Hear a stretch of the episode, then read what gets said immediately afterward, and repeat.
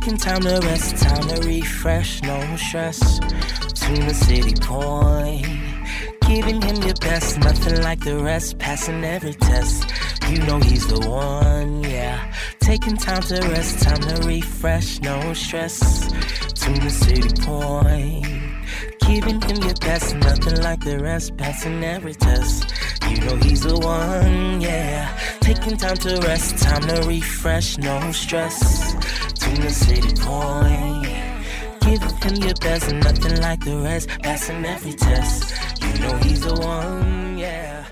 All right, y'all. We are in our last installment of our series, A Cash Only Christmas. Thank you all so much for being a part of it. And uh, I hope that it has been blessing you. I've gotten some feedback. It definitely has been challenging some people with regard to their behavior and their spending during the holiday season. And I, I couldn't ask for more. So thank you guys for being attentive to having, for having open hearts and minds as we engage this topic. And I hope that it has, again, impacted your stewardship of your finances. Uh, I want to jump into the last part of this series. We're going to be looking at Isaiah chapter 9, Isaiah chapter 9, verse 6 from the New Living Translation. Um, bow with me in a word of prayer, and then we'll uh, we'll jump right into the verse. Lord, we thank you for giving us a chance to come together to hear your word. I pray in the name of Jesus that you will speak through me to your people in a way that is real and relevant and in a way that is impactful to them. I pray these blessings in Jesus' name. Amen. All right. Uh, Isaiah chapter 9, verse, uh, verse 6. It says, For a child is born to us, a son is given to us. The government will rest on his shoulders, and he will be called Wonderful Counselor, Mighty God, Everlasting Father Prince of Peace. For a few minutes, I want to talk about the free gift. The free gift. Y'all, it is easy to lose sight in this uh, commercialized Christmas experience uh, that this holiday is not about the gifts that we buy, but it's really about the gift that we have already received. Uh, often it is uh, easy to lose sight of that in the midst of the bombardment of commercials that might come uh, come across our screen, the uh, emails that fill up our inbox from uh, companies that are trying to seek that are seeking to get us to um, shop with them. Um, from the things that come up as we listen to our Spotify playlists, if we don't have the the the, the non-free version, uh, the commercials that come on there. We are bombarded in this season um, with regard to messaging that, that is pushing us to overconsume. Uh, and this messaging, what, what it does for us is it uh, can cause us to lose sight of the fact that like this season is not about the gifts that we get other people or the gifts that we receive from people, but it's this holiday season is about the gift, the free gift that we have all been uh, given access to receive, which is the gift of Jesus Christ. That is what it's about. And so I want to, through this sermon, as we wrap up this series on um, a cash only Christmas, I want us to stop for a minute and just reflect on the fact that the season is not even about buying gifts, let alone overextending ourselves or getting into debt to buy gifts. But what this season is really about is it is about this free gift that we have received from God. Can I talk to y'all for a few minutes about this free gift? Um, first of all, when we think about this free gift, this free gift brought us salvation. This free gift brought us salvation. It is through the birth of Jesus Christ uh, that God brings into the world this vehicle through which salvation would come into the world. That is what this whole thing is about, right? It is not that Jesus was simply a great role model to follow. It is not simply that Jesus was uh, a good moral person that we should strive to be like. It is not simply that Jesus provided provides us a pathway um, um, for us to model after to live. What Jesus has done for us it says, given us salvation. Why do we need salvation? We need salvation because all of us on our best days are sinners. Uh, right? The worst of us, the best of us, we are all sinners, and sin carries a consequence. Sin creates separation from God. The Bible says that all have sinned and have fallen short of the glory of God. But what God has given to us is a means of salvation, right? We cannot, through trying to be good enough, ultimately be good enough, right? the more we try, I think the more we discover that there are limitations to our humanity as it re- relates to righteousness. But what God has done for us is offered us righteousness through Jesus Christ. Yes, this birth that we celebrate, we celebrate it because this person that would be born that day was effectively God in the flesh, Jesus Christ. And through the birth of Jesus Christ, we end up getting access to this salvific act that he would later do on the cross as payment for our sins. That is the foolishness of the gospel as the Bible talks about it. That is the story, the good news of the gospel that you and I have access to salvation through the atonement that comes to us through Jesus Christ. Uh, that word atonement, you really could look at it as a word that can be broken down into at one meant, right? In other words, we are at one, at peace with God because of what Jesus has done for us through the cross. God and I, you and God, are no longer enemies because of your sins. You are declared righteous because of the sacrifice of Jesus Christ. And so when we think about the gift that God has given us in Jesus, it is this gift of salvation. That is the part of this free gift that we receive. So not only did the free gift bring salvation, but let me share with you, secondly, that the free gift brought compassionate community. So salvation is, or Jesus Christ is not merely about the saving of our souls, right? Because that would push us into individualistic Christianity. And you guys have have heard me a lot this year push back against these ideas of individualism when it comes to Christianity or individualistic salvation. It's there's more to it than that. What Jesus' uh, life, message, story was about was not simply uh, individually getting us saved, but it was saving us into something, uh, into something that would be referred to as the body of Christ. And this body of Christ is this very communal thing that we are saved into, and that community comes with an ethic regarding how we ought to live. Uh, Jesus would say things like, Love one another. As I have loved you, so you must love one another. These are words that he said to his disciples as he is getting them ready to live a life without him. He wants them to understand not just that they are going to have individual salvation, that that they will be able to individually spend eternity with him but Jesus shows particular care and concern with how they are going to function in community when he is no longer there again what what does their collective um, uh, engagement look like is a concern of jesus's and so it is from jesus that we um, get this gift of compassionate community this thing called the church. Uh, but it is not only church that gets to be compassionate community, but that we can form compassionate community with other people, even if they are outside of the church, because of the ethic that we embrace that comes from Jesus Christ. Again, he says, Love one another. He pushes us and teaches us to care for the least of these. He says that what you have, whatever you have done for one of the least of these brothers and sisters of mine, you have also done for me. When he do, when he um, raises that parable, he is effectively saying that he is effectively teaching this lesson that when we engage in compassion for other people, we are engaging in compassion for him. And so he there is teaching us that we have to get out of our mind care only for ourselves get in our mind that we also have to care for other people. And so the free gift brought us salvation. The free gift brought us compassionate community. Uh, but let me share with you, thirdly and finally, that the free gift brought us peace. Uh, peace in two ways that I want to talk about. First of all, the free gift brought us peace with God.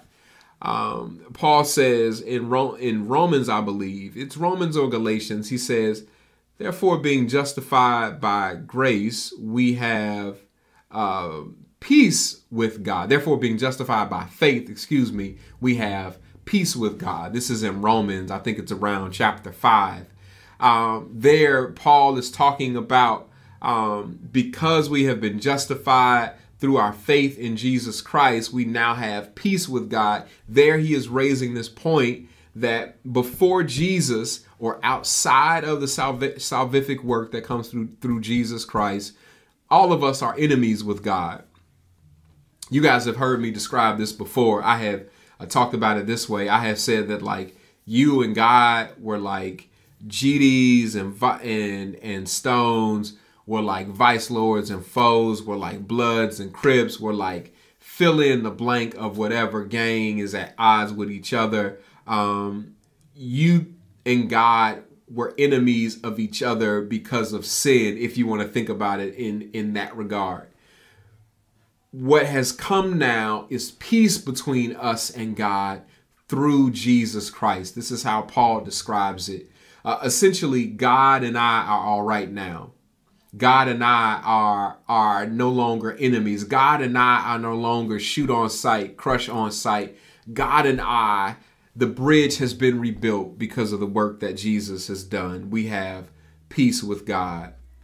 Uh, let me just park there for a minute and say that one more time. We have peace with God. Some of us have not embraced yet this idea, this fact of having peace with God. Some of you have not forgiven yourselves um, of mistakes that you have made in the past some of you have uh, are still feeling like um, who I am is simply an unlovable person and God can never accept me. Some of you are in a space where you are embracing these th- these very harmful theologies that suggest that like God is harsh and and God is angry and God is frustrated at, at you because you are not perfect let me say unequivocally the Bible says that you have peace with God. Peace with God. Peace with God. God is not your enemy. God is not your um, cosmic drill sergeant that you can never please, that you can never be good enough for. Being justified by faith, you now have peace with God. I, I hope that this idea of having peace with God can help some of us that struggle with guilt, some of us that are much harder on ourselves than God is on us. I hope that you can embrace this idea that you now have peace with God. Uh, let me share with you the other aspect of it.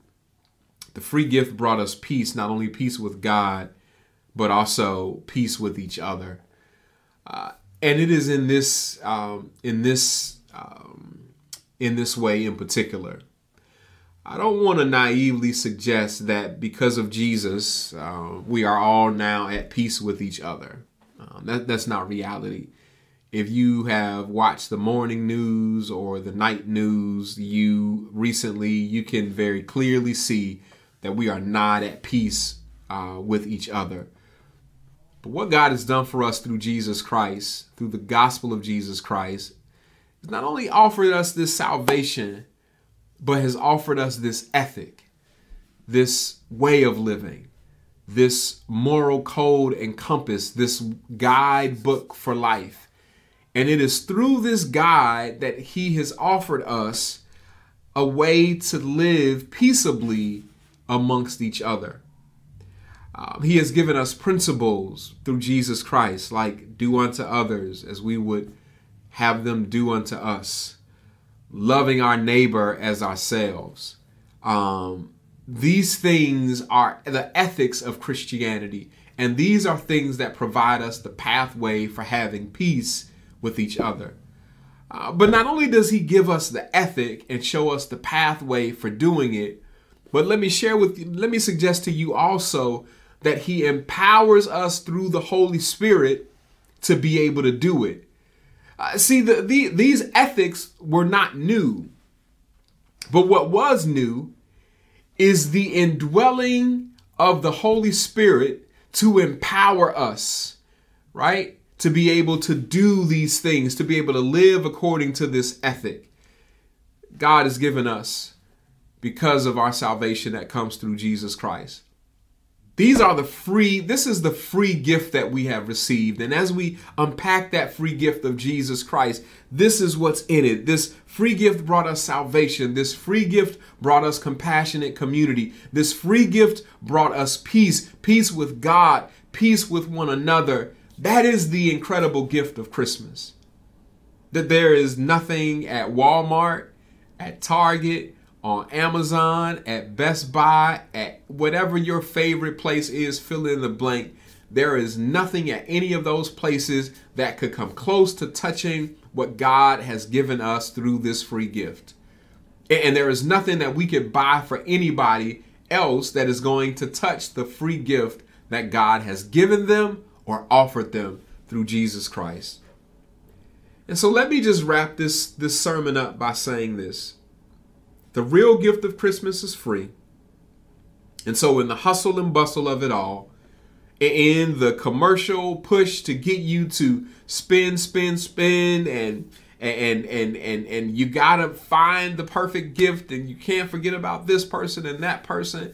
In the midst of all of that, and I'm not trying to steal your Christmas joy and your traditions. My family is gonna participate in all those traditions too, and I've uh, bought gifts for Carla, and we've bought gifts for Layla, and and um, and we're buying gifts for family members. We're, we're going to participate in all of the festivities, and and if that's your thing, those are your traditions. I encourage you to engage in those traditions as well. I'm not trying to steal your joy, but what I am trying to do is temper us as we get out there, that we don't allow ourselves to overspend, that we don't allow ourselves to get into debt to celebrate this holiday that is about a free gift and about freedom.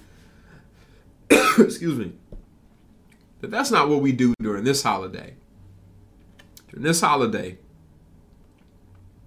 we take a step back, we realize and remember what this holiday is all about.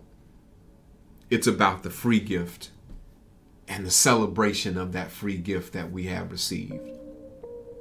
So that's it, y'all. I hope that I have placed enough on your mind to temper you as you go out there, um, that you don't shop till you drop, um, that you don't spend it all, that you don't go into debt, but that you really consider, really remember the free gift that God has given us that has brought us salvation compassionate community, and peace.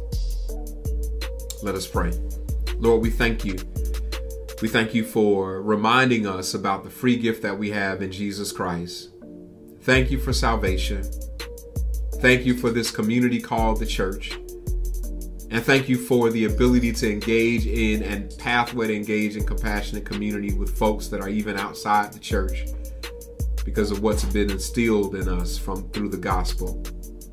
And we thank you for the gift bringing us peace and the Holy Spirit empowering us to bring about that peace with each other and us knowing that we now have peace with God. Thank you. Thank you for that. Let that be in the forefront of our minds.